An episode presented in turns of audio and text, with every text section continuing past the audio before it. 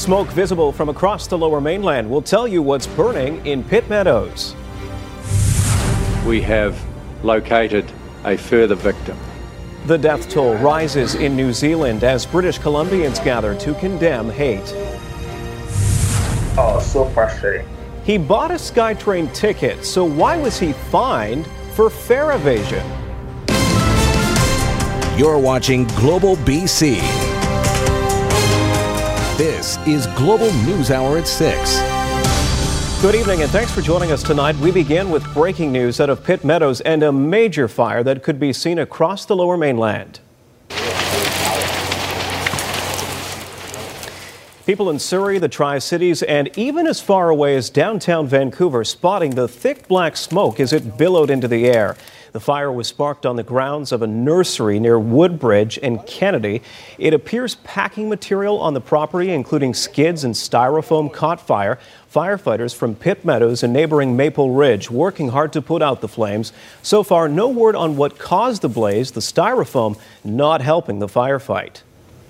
It's made the fire spread really fast, and it created the black smoke that you were seeing for miles around. Fire is contained. There was fire that jumped over the diking system, got into a few neighboring properties in the vegetation. Those fires have been contained and extinguished, so this one's just in the overhaul at this time. We'll be on here for a couple more hours overhauling. Now to the terrorist attack in New Zealand. Police confirming today 50 people have now died after a gunman opened fire at two mosques in Christchurch. Jill Bennett has the latest on the investigation and the outpouring of support for the victims' families. Saturday in New Zealand, memorials grow by the hour for the victims of Friday's mass shooting at two Christchurch mosques. While people pay their respects and offer their prayers, we are learning more about the heroic actions of many who were in the mosques and came face to face with the gunman. There was one young guy, he saw opportunity and pounced over him and grabbed his gun and grabbed the gun from his hands as he was shooting. Grabbed his gun, yes, and he threw his remaining guns and ran. That man was Abdul Aziz. He ran after the gunman when he went back to his car to get another weapon. And I just got that gun and threw on his window like an arrow and blast his window, and he thought I probably shot him or something, and the guns come back and just he drove off. While the 50 victims have not been officially identified, names of loved ones have been given to family members. Their pictures are being shared. So too is the story from a survivor from his hospital bed.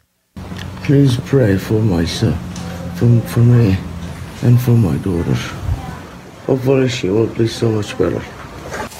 The suspect charged with murder, 28-year-old Brenton Tarrant, has made his first court appearance. The judge ordered pictures of his face be blurred. During that appearance, he made a hand gesture associated with white supremacists.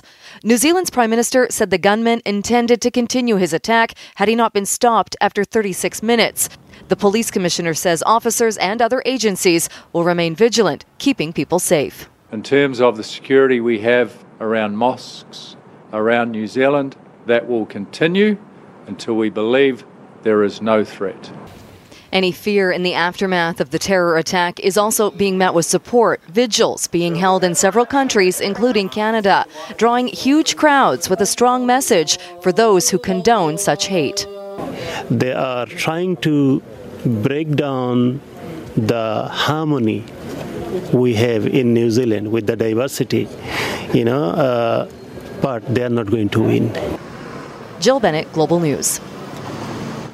And Global's Paul Johnson is live in Burnaby for a vigil that's just starting right now at a local mosque. Paul. Hi, Jordan. We expect that this is going to be one of the larger gatherings in BC's Muslim community for them to mourn the victims in the New Zealand massacre. They are understandably stunned at the magnitude of this tragedy and say they expect this is going to take a very long time for them to process and to cope with this. Talking with some of the people here just a little while ago, they say one of the few things that has been heartening for them over the past 48 hours has been a very warm outpouring of support from non-Muslims around British Columbia, and that's very important to them at this time. They're very happy to have it. Here's what some of the leaders here at this mosque are telling us about how they're feeling right now. It's a very sad feeling. knowing that our fellow Muslims have been slaughtered. It's not easy. It's a very painful time for the community overall. We are a pretty jovial community, in fact, and we have the support we are getting from other communities, in fact, especially from the non-Muslims, is overwhelming. So this is the Masjid al-Salam Mosque, an education center in Burnaby. There are about 10 mosques in the Lower Mainland. This is one of very few actual purpose-built mosques. You can see the beautiful minarets here behind me and the dome that's characteristic of mosques. One of the things that they're telling us here is that because Muslims pray 5 times a day, these are buildings that are very open. Their doors are seldom locked, so this comes as a big shock to them. And one of the things that's been going on here just since this massacre is there are a couple of uniformed security people patrolling the grounds to make sure everything is okay. They say they're getting a lot of cooperation from the RCMP and local authorities, but this, of course, is not something that they want, and they're hoping that this can return to normal as soon as possible, though they expect it's going to take some time. Jordan? All right, thank you. Paul Johnson reporting live tonight. A similar scene in Mississauga, Ontario, the local Muslim community holding a prayer to mourn the victims, people young and old holding up signs of peace. Organizers saying it's important to send out a message of resilience against intolerance. And BC musician Bryan Adams posted on Instagram of his performance in Nelson, New Zealand last night, saying, "It could have been one of the hardest gigs in my life. The air was heavy with sadness due to the mass murders." He dedicated his song, Shine a Light, to the victims. Turning to other news tonight, in Vancouver, police are investigating the city's 3rd homicide of the year after a deadly attack on the downtown east side. It happened around 9:15 last night near Jackson Avenue and Princess Street. Police say a 19-year-old man was attacked with a weapon by a suspect who ran away. Several witnesses called 911. The victim, Dakota Sky Wildman, was rushed to hospital but did not survive. Police say this was not a random incident and the public is not at risk. No arrests have been made. Anyone with information is asked to call the VPD homicide unit. Surrey RCMP are asking for the public's help to find a missing 40-year-old woman. Authorities say Seo Yeon Eo was last seen yesterday morning near King George Boulevard and 100th Avenue. She told family she was going to YVR for a flight to Korea, but never made it on board. She is Asian with a medium build and dark hair. She was last seen wearing a black puffy jacket and black pants. Anyone with information on her whereabouts is asked to call Surrey RCMP or Crime Stoppers. Bad news for Lower Mainland drivers. Brace yourself for a jump in gas prices this weekend. Right now, the price at the pump is about $1.49.9, but GasBuddy.com's Dan McTagg says that will likely change tomorrow, with gas expected to hit $1.51.9. He says the cause is due to refinery issues south of the border. Much of this really in response to what is happening just south of the border in Puget Sound. 2 of the 4 refineries, Shell and BP at Cherry Point, which is a very large supplier, not just for the Pacific Northwest, but for us here in Vancouver, are both going through spring maintenance. And so that creates a bit of a pressure as far as supply is concerned. I think it's absolutely ridiculous. They're just taking whatever they possibly can and maximizing their profits. What are we supposed to do? We need gas to run the cars, so... I feel like I'm getting robbed, I guess. Neighbors are concerned tonight about the welfare of several dozen farm animals in the Vernon area. The house on the ranch where the animals are located burned down this week. And as Kelly Hayes reports, the owner of the ranch has been under scrutiny for alleged animal neglect in the past. A doghouse calling for its owner seemingly abandoned on this property off Irish Creek Road where fire struck Thursday night. The occupants got out safely but had to leave their animals behind, including horses, cows and goats.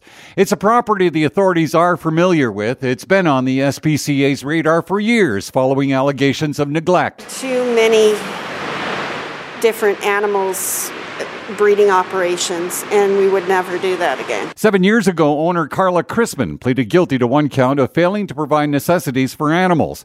In a recent interview with Global News, Christman said she had changed her ways. We are actively trying to downsize. We are not intentionally breeding. These animals bring out a lot of emotion for people. Brenda Tanasket and Tia Comer were complete strangers up until recently. What they have in common is they're concerned about the welfare of the animals on Carla Christman's ranch now that her house is burned down.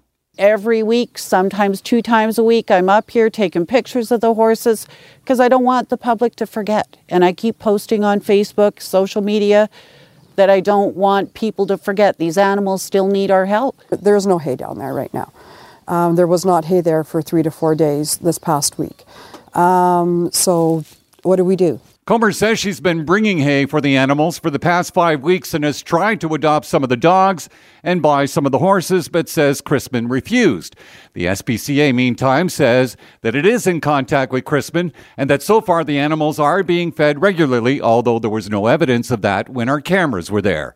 The SPCA says it's monitoring the situation and that the ranch remains under investigation. As for the cause of the house fire, RCMP are still trying to determine that. Kelly Hayes, Global News, Vernon. And welcome back to the News Hour. A Calgary man is facing a costly trip to BC to fight a transit ticket he says he never should have received. His ordeal began last fall when he and a buddy took SkyTrain to Vancouver for a night out. He has proof he paid for his fare, but as Kristen Robinson reports, he's still facing a hefty fine and a court date. For me, it was just like a shock. Carl Lusawovana Nunu struggling to understand how a SkyTrain ride ended with a looming court date. I was just shocked. Oh, so frustrating. Last September, he and a buddy rode the train to Vancouver for a night at the bar. Nunu bought a single Compass ticket at Columbia Station. The pair got off at Stadium, where Nunu tapped his ticket twice, but says the fare gates wouldn't budge. Once he tapped the ticket, he tapped it twice, and it didn't respond to the tap, so... When Chris Nicholson tapped his Compass card to get them through, a transit officer caught up with Nunu and accused him of following someone through the gate. I'm like, yes, but I have a valid card. I tapped it twice. It could open the gates. Still, Nunu was handed a $173 ticket. The charge says follow through fare gate. This is not right. Nunu reported the incident and provided transit police with his bank statement, which shows the date and time his ticket was purchased from the Compass vending machine. The investigating officer also viewed surveillance video. The video even proves it. I tapped it the first time, I tapped it the second time, right? But all of that for them it didn't mean nothing. Nunu has since moved to Calgary. Flying back to BC to fight the fine will cost him hundreds of dollars, including a day off work. If I'm holding a valid ticket, my intent wasn't there just to come to Stadium and start playing with the gate or trying to follow somebody. After Global News reached out to Metro Vancouver Transit Police with the evidence Nunu provided, his file was assigned for an objective review before a final decision. I want this ticket to be cancelled. That's all I want. Kristen Robinson, Global News. A police dog trained to help crack down on the illegal drug trade has been retired. The BC RCMP says Dudes is retiring. Dudes is one of the first police dogs in the world trained to detect fentanyl. He was the dog at the center of a controversial case in 2017 in Chilliwack. Despite detecting 27,000 fentanyl pills, the man charged was acquitted because the dog did not sit down all the way. The Stanley Park seawall finally reopened to the public after an unprecedented closure. The Vancouver Park Board ordered its closure between Siwash Rock and the Lionsgate Bridge last month. Officials were concerned about ice breaking off and falling from the adjacent rock face. It is the longest closure in the seawall's history, staying closed for 37 days. Because that stretch of the seawall is north-facing, it gets much less sun exposure, and any snow and ice do tend to stick around. We ended up having to bring scalers in who were working the last 3 days, breaking all that loose material off.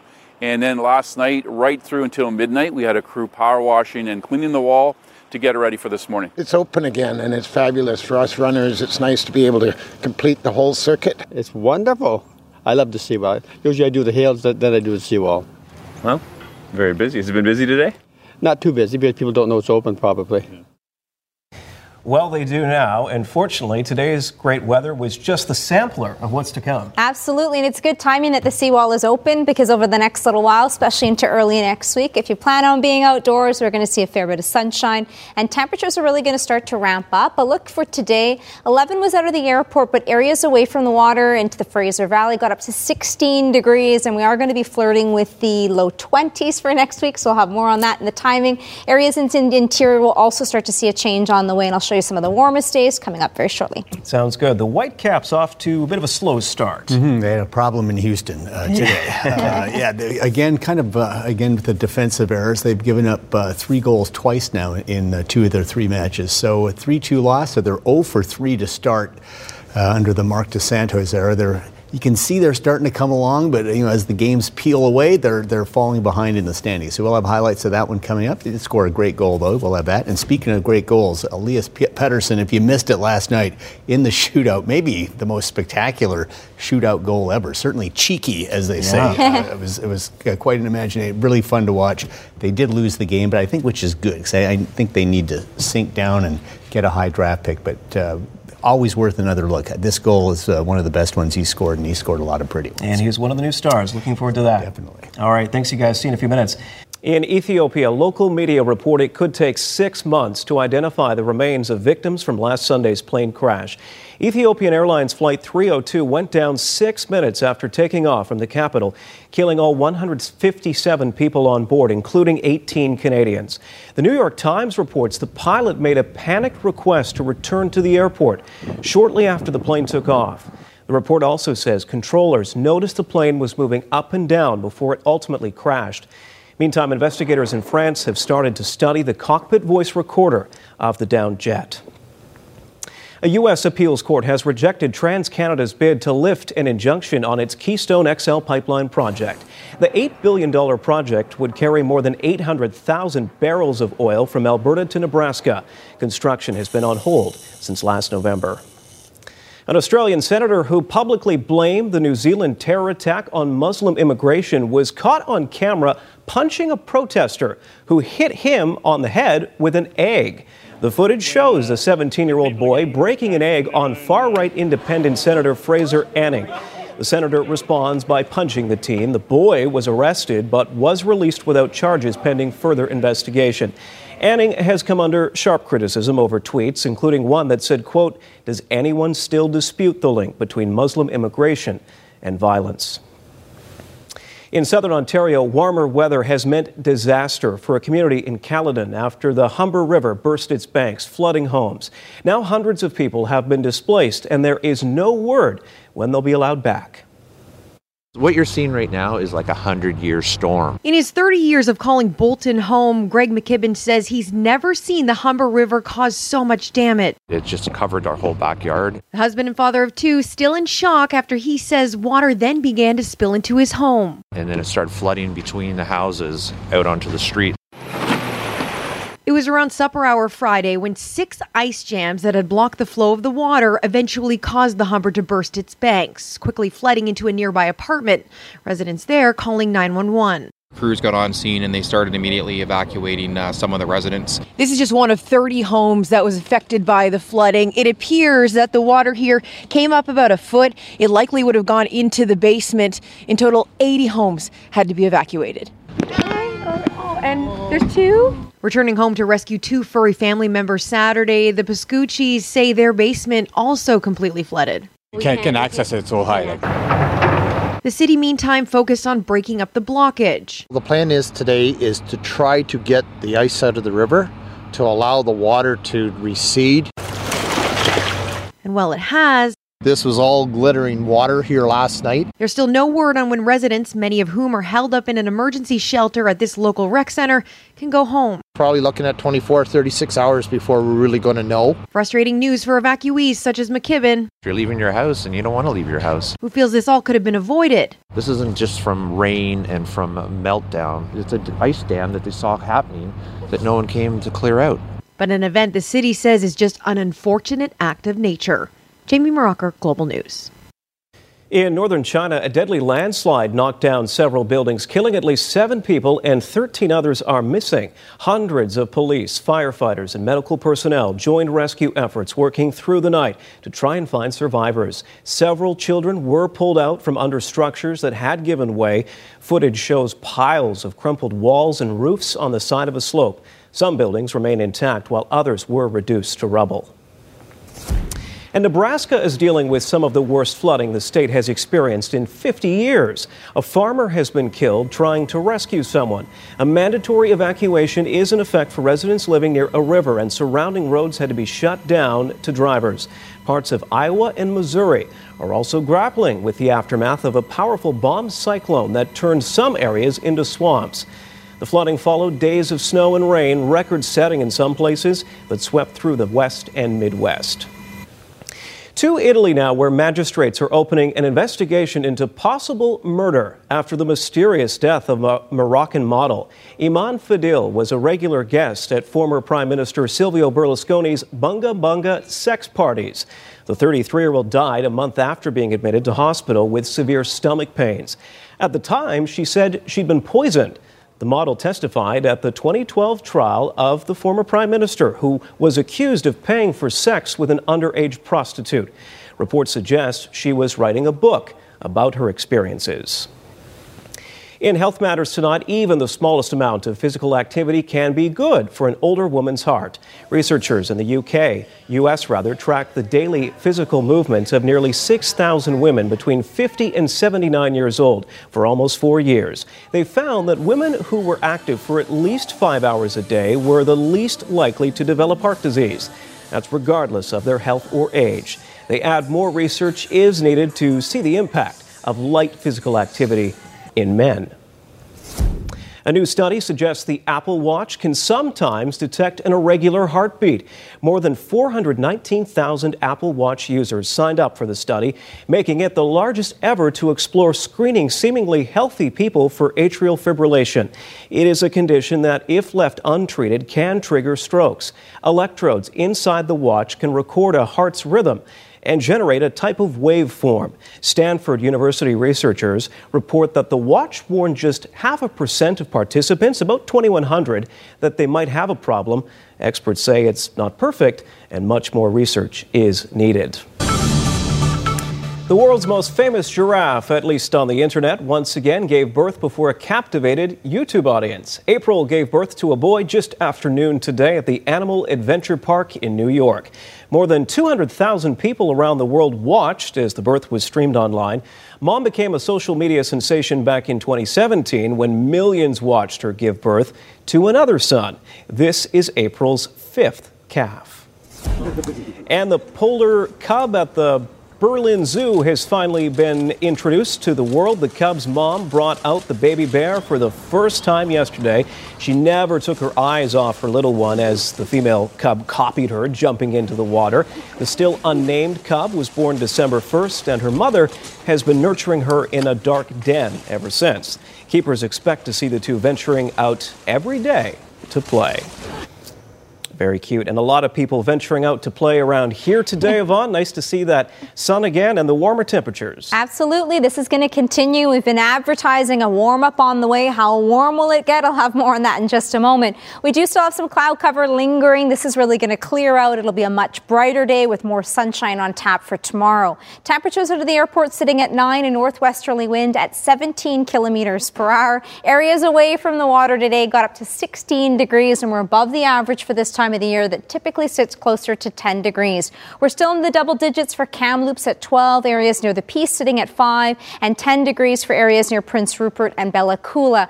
The blip in the forecast is still along the north coast, so we're still seeing a chance of showers, and this continues through the day. Tomorrow it'll be much drier come Monday, Tuesday along coastal sections. Long-range forecast, so a ridge of high pressure continues to build in. The peak of it across the southern half for coastal sections will be Wednesday, Thursday, and the interior temperatures still very warm for Thursday, Friday, and potentially in towards your Saturday. Now, areas away from the water could get into the low 20s. This will be Monday, Tuesday, Wednesday. It'll still be very warm, though, for Thursday, and then areas near the water will still be into the upper teens. A glance across the province for the piece tomorrow. Sunny, dry, a southwesterly wind up to 20 kilometers per hour, well above your average for this time of the year that sits just above the freezing mark. Winds are going to ramp up for Whitehorse southerly with gusts of up to 60 for Sunday, a partly cloudy sky over the next 3 days. Here's the blip in the forecast. Coastal sections will still see a chance of showers, 11 Monday, Tuesday, bumping up with highs of 14 and 15 degrees above the average that sits at 8. Caribou and Central Interior will see some fog patches overnight for the early morning hours, dissipating by the noon hour tomorrow, and then sunshine over the next 3 days. Columbia and Kootenay region, bright and dry. Temperatures for Monday, Tuesday, getting up to 14 degrees. Thompson, Okanagan with the clear skies overnight and for the morning hours. The wind chill feeling closer to -3, and northwesterly wind up to 20 kilometers per hour. Whistler will see a range in temperatures, a few clouds for tomorrow in the morning, 12, but Pemberton will be up to 15, potentially 17 degrees on Tuesday. In areas near the island, a nice clearing is on the way. Northern sections will be included within that. Areas by the water, 14 and 15 for early next week, but inland areas could get up to 17 and up to 19 degrees. Our 5-day forecast, fantastic for St. Patrick's Day tomorrow.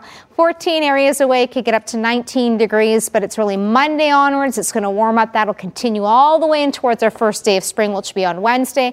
And then on Thursday, we could see a change on the way. It'll be late in the day on Friday. We could even see the return for showers. We'll end off tonight with a beautiful shot weather window from Peachland, and this is sent in from Monica. Jordan? All right, Yvonne, thank you. Runners from across the Lower Mainland put their best foot forward today in what's been dubbed Vancouver's best running party, the St. Patrick's Day 5K, kicking off in Stanley Park this morning. The event also raises money for Diabetes Canada. The 5K also has an after party promising green beer and good food. Scottish runner Sarah Inglis smashed the Canadian record for a 5-kilometer race. I'm so happy. I'm kind of surprised. Like, I've done this race the past few years, and that was like a huge PB, and to win and a course record. Yeah, I'm really surprised, but I'm happy, super happy. Leaders Off the Ice is brought to you by the Western Hockey League, world-class hockey and guaranteed scholarships.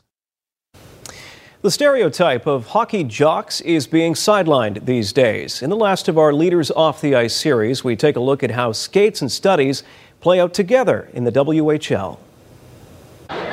100% of the players that come through our league will graduate from high school. Unlike a generation ago, today each WHL club is equipped with a full-time education advisor, tutors are available, and study time, it's mandatory. WHL alumni Paul Kursiba is poised to become a lawyer. Guys, if their grades dropped, would have to miss practice. On the road trips, we had to have mandatory study sessions, and school was seriously important. There was pressure to do well in school. It wasn't like, oh, it's all hockey and you can fail high school. There were high expectations. But it wasn't always so. At one point, the league was viewed as a fast track to the NHL and very little more. In the past, it looked like a league that was just if the NHL route was the way that you wanted to go, this was the way that you came. But I think once we instituted the scholarship program, I think that's really changed with the perception. For every season in the WHL, a player accumulates 1 year of scholarship benefits, tuition, fees, textbooks, all covered. Individual clubs fund the program, and last year contributed more than $2.5 million. Jake Neighbors currently plays for the Edmonton Oil Kings. The NHL is the goal, like that's every kid's dream is to play there, but like you said, having good grades is really important, so if hockey doesn't work out, then you have the knowledge and the smarts to go on to post-secondary and have a successful life that way. I think it's two plan A's that they have now instead of a plan A and a plan B. That it's great if you can go on to the NHL and have a pro career, but there's also that education package that a lot of players are choosing right now. Initially, only about 15% of graduates were accessing their scholarships. These days, nearly 65% are taking advantage.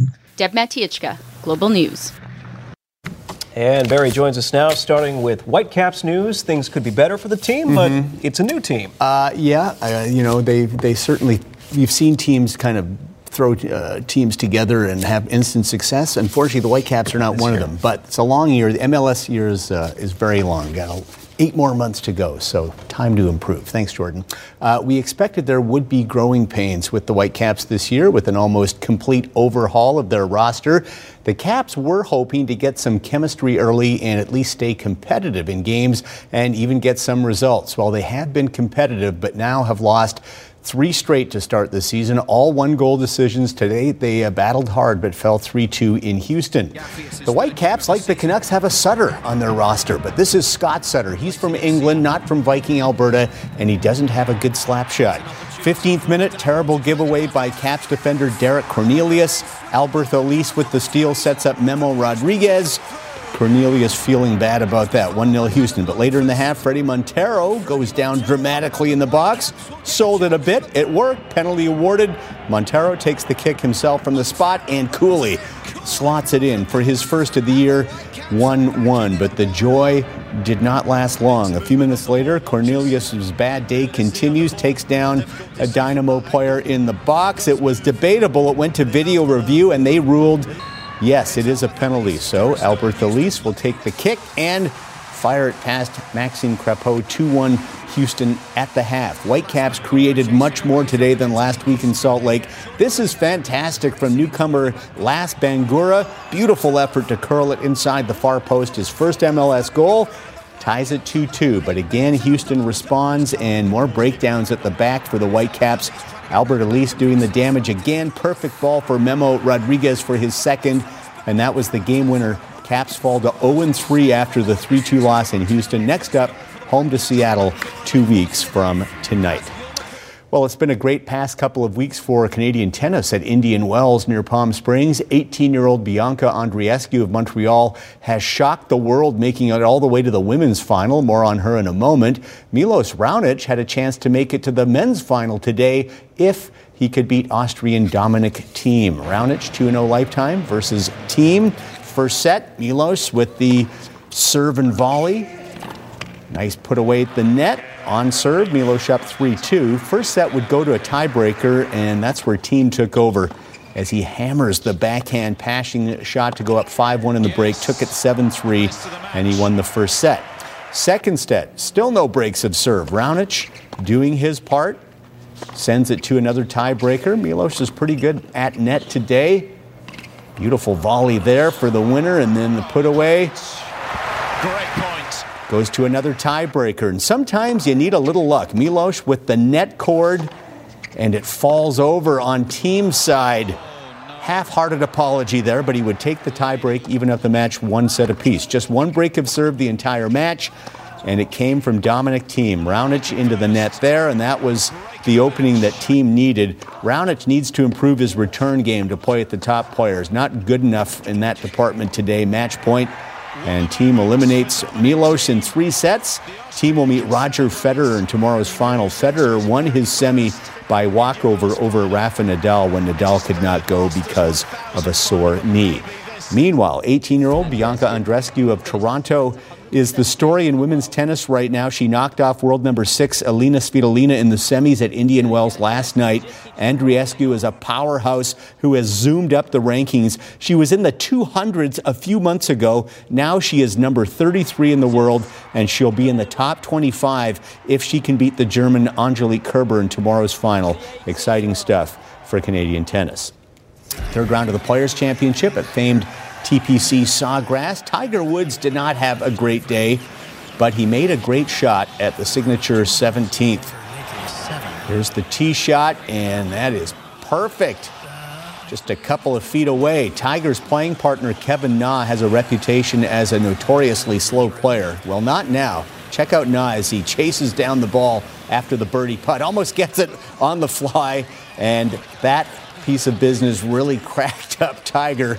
We've got a big charge out of that as Na having a little fun. He did not have a great day either, but nice to see some levity. Tiger does the same, and they share a fun moment that buddies often do on a golf course. Tiger way back in 43rd at 3 under, but that's pretty fun stuff there. Jon Rahm was the big mover today, 8 under 64 for the Spaniard. Tee shot on the par 3 13th.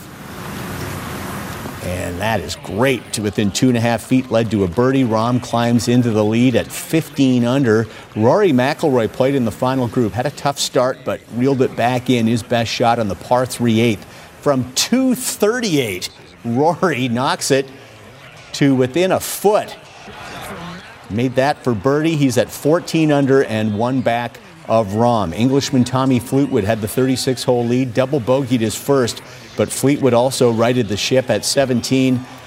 Like Tiger Woods, a great tee shot here to within a couple of feet. Made that for birdie. Fleetwood tied with McIlroy for second at 14 under, one back of Rahm. Fleetwood and Rahm will play in the final grouping tomorrow. Abbotsford's Nick Taylor is 32nd at 5 under. Adam Hadwin did not make the cut.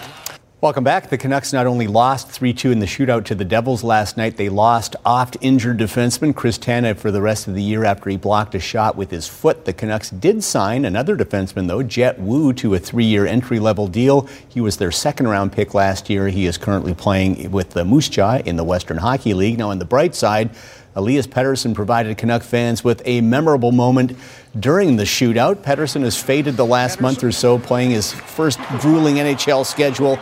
But the young Swede had enough energy to do this deke, made famous by countryman Peter Forsberg in the '94 Olympics against Canada, and Canucks current broadcaster Corey Hirsch. Maybe the cheekiest Canuck shootout goal ever. Canucks are in Dallas tomorrow. All right, NHL tonight, Flames and Jets, possible Western Conference finale maybe in about 8 weeks' time. Second period, Flames down one, shorthanded, but they are dangerous. A man short, Mark Giordano and Elias Lindholm set up Mark Jankowski. Flames' 17th shorthanded goal leads the league, but on the same power play, the Jets get it back. Matthew Perreault knocks it in 2-1, and that's the way it ends. That one just went final a couple of minutes ago. Earlier, Blues and Penguins. Pittsburgh still trying to win their division, but sitting third, taking on the Blues, who should make it in the West. First period, already 1-0 St. Louis. Vince Dunn, young Blues D-man with his 10th of the year, made it 2-0, and then in the second, now 3-0. Jay Bomeister off the nice setup from former Oiler Patrick Maroon. Blues take it easily, 5-1. They're now 7 points clear of those in pursuit of a playoff spot in the West. Vancouver Giants conclude their regular season tonight in Kelowna. Last night hosted the Rockets. Alex Kanak-Leipert gives the Giants a 1-0 lead in the second. Now Kelowna would tie it, but Vancouver got the game winner from Dylan Plouffe in the third. Giants win 2-1. They hit the 100-point mark, and they clinch first in the West. So tonight's game means nothing to Vancouver, but everything to Kelowna, who are tied with Kamloops for the final playoff spot, and just this one game left to go. Vancouver Warriors still have 7 games left in their National Lacrosse League regular season, including tonight versus New England at Rogers Arena. Warriors feel they are much better than their 3-8 record indicates and are confident they can make a push to the playoffs over these final few weeks.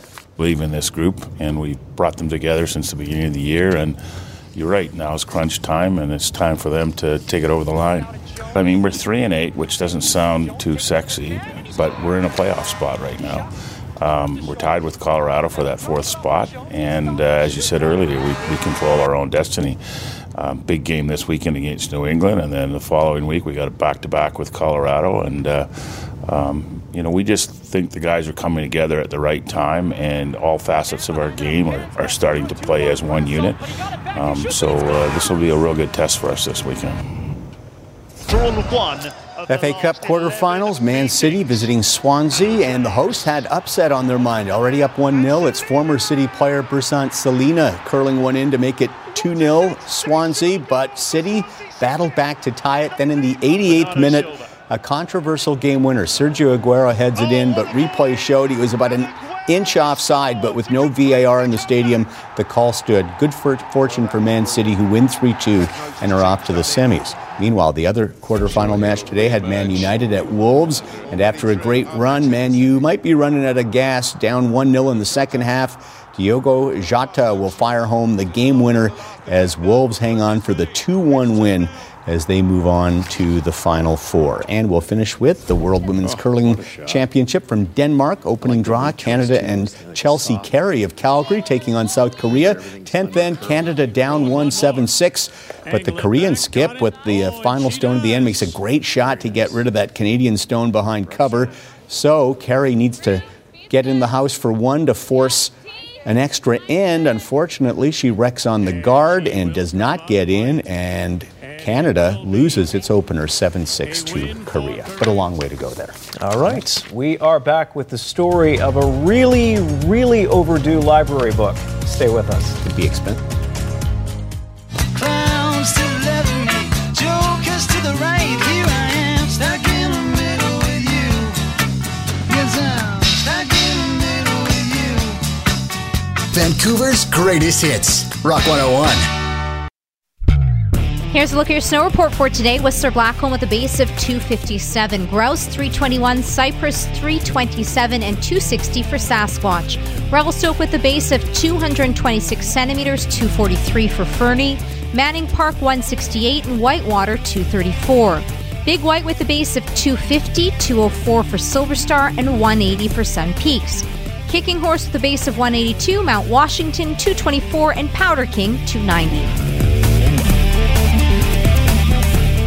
All right, growing up, did you guys return your library books on time? Yes. Yes? Usually. Yes. Usually? Sometimes there's always one that gets lost that, man, you cannot find. No, yeah. You try. It's not our fault.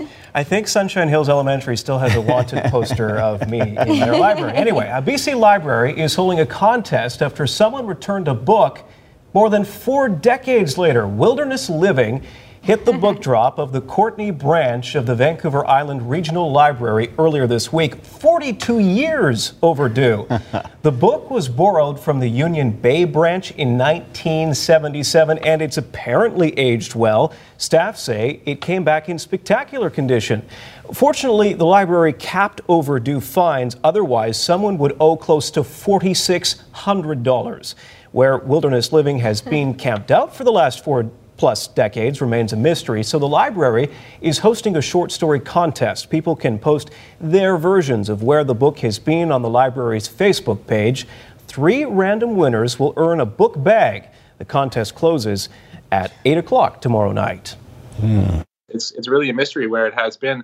Equally mysterious is who returned it. It was anonymously placed at our Courtney branch on Monday, and as far as I know, to date, nobody's come forward to claim that they were the one who returned it. So my hope is that the book found its way off-grid somewhere and spent the past 42 years deep in the wilderness helping somebody or a family, whomever it was, survive and thrive in the deep wilderness of Vancouver Island. That would be, I think, the most appropriate thing that happened with this book. Very cool. We'll let you know if we get an update on where it was all those years. I don't know, judging by the condition of the book, I don't think it was anywhere near the wilderness. It was tucked in somebody's drawer or something. I think that's a safe bet. Good point. Beautiful weather on the way for us. Yeah, fantastic. We've been advertising that temperatures warming up, and we're really going to see that beginning Monday onwards and leading in towards the end of the week, especially for interior regions. For St. Patrick's Day tomorrow, if you're out and about celebrating, areas away from the water could touch closer to 19, and then we'll be into the low 20s for Monday onwards. And this looks to roll in all the way in towards the beginning of spring, which will be officially on Wednesday afternoon. And a bit of a change on the way will be late Thursday and leading in towards our Friday. It's your first sunball. Yes, and a good stretch of them as well. All right, that is the News Hour. Thanks for watching. We leave you with scenes from Chicago where the river was dyed green ahead of St. Patrick's Day. Good night.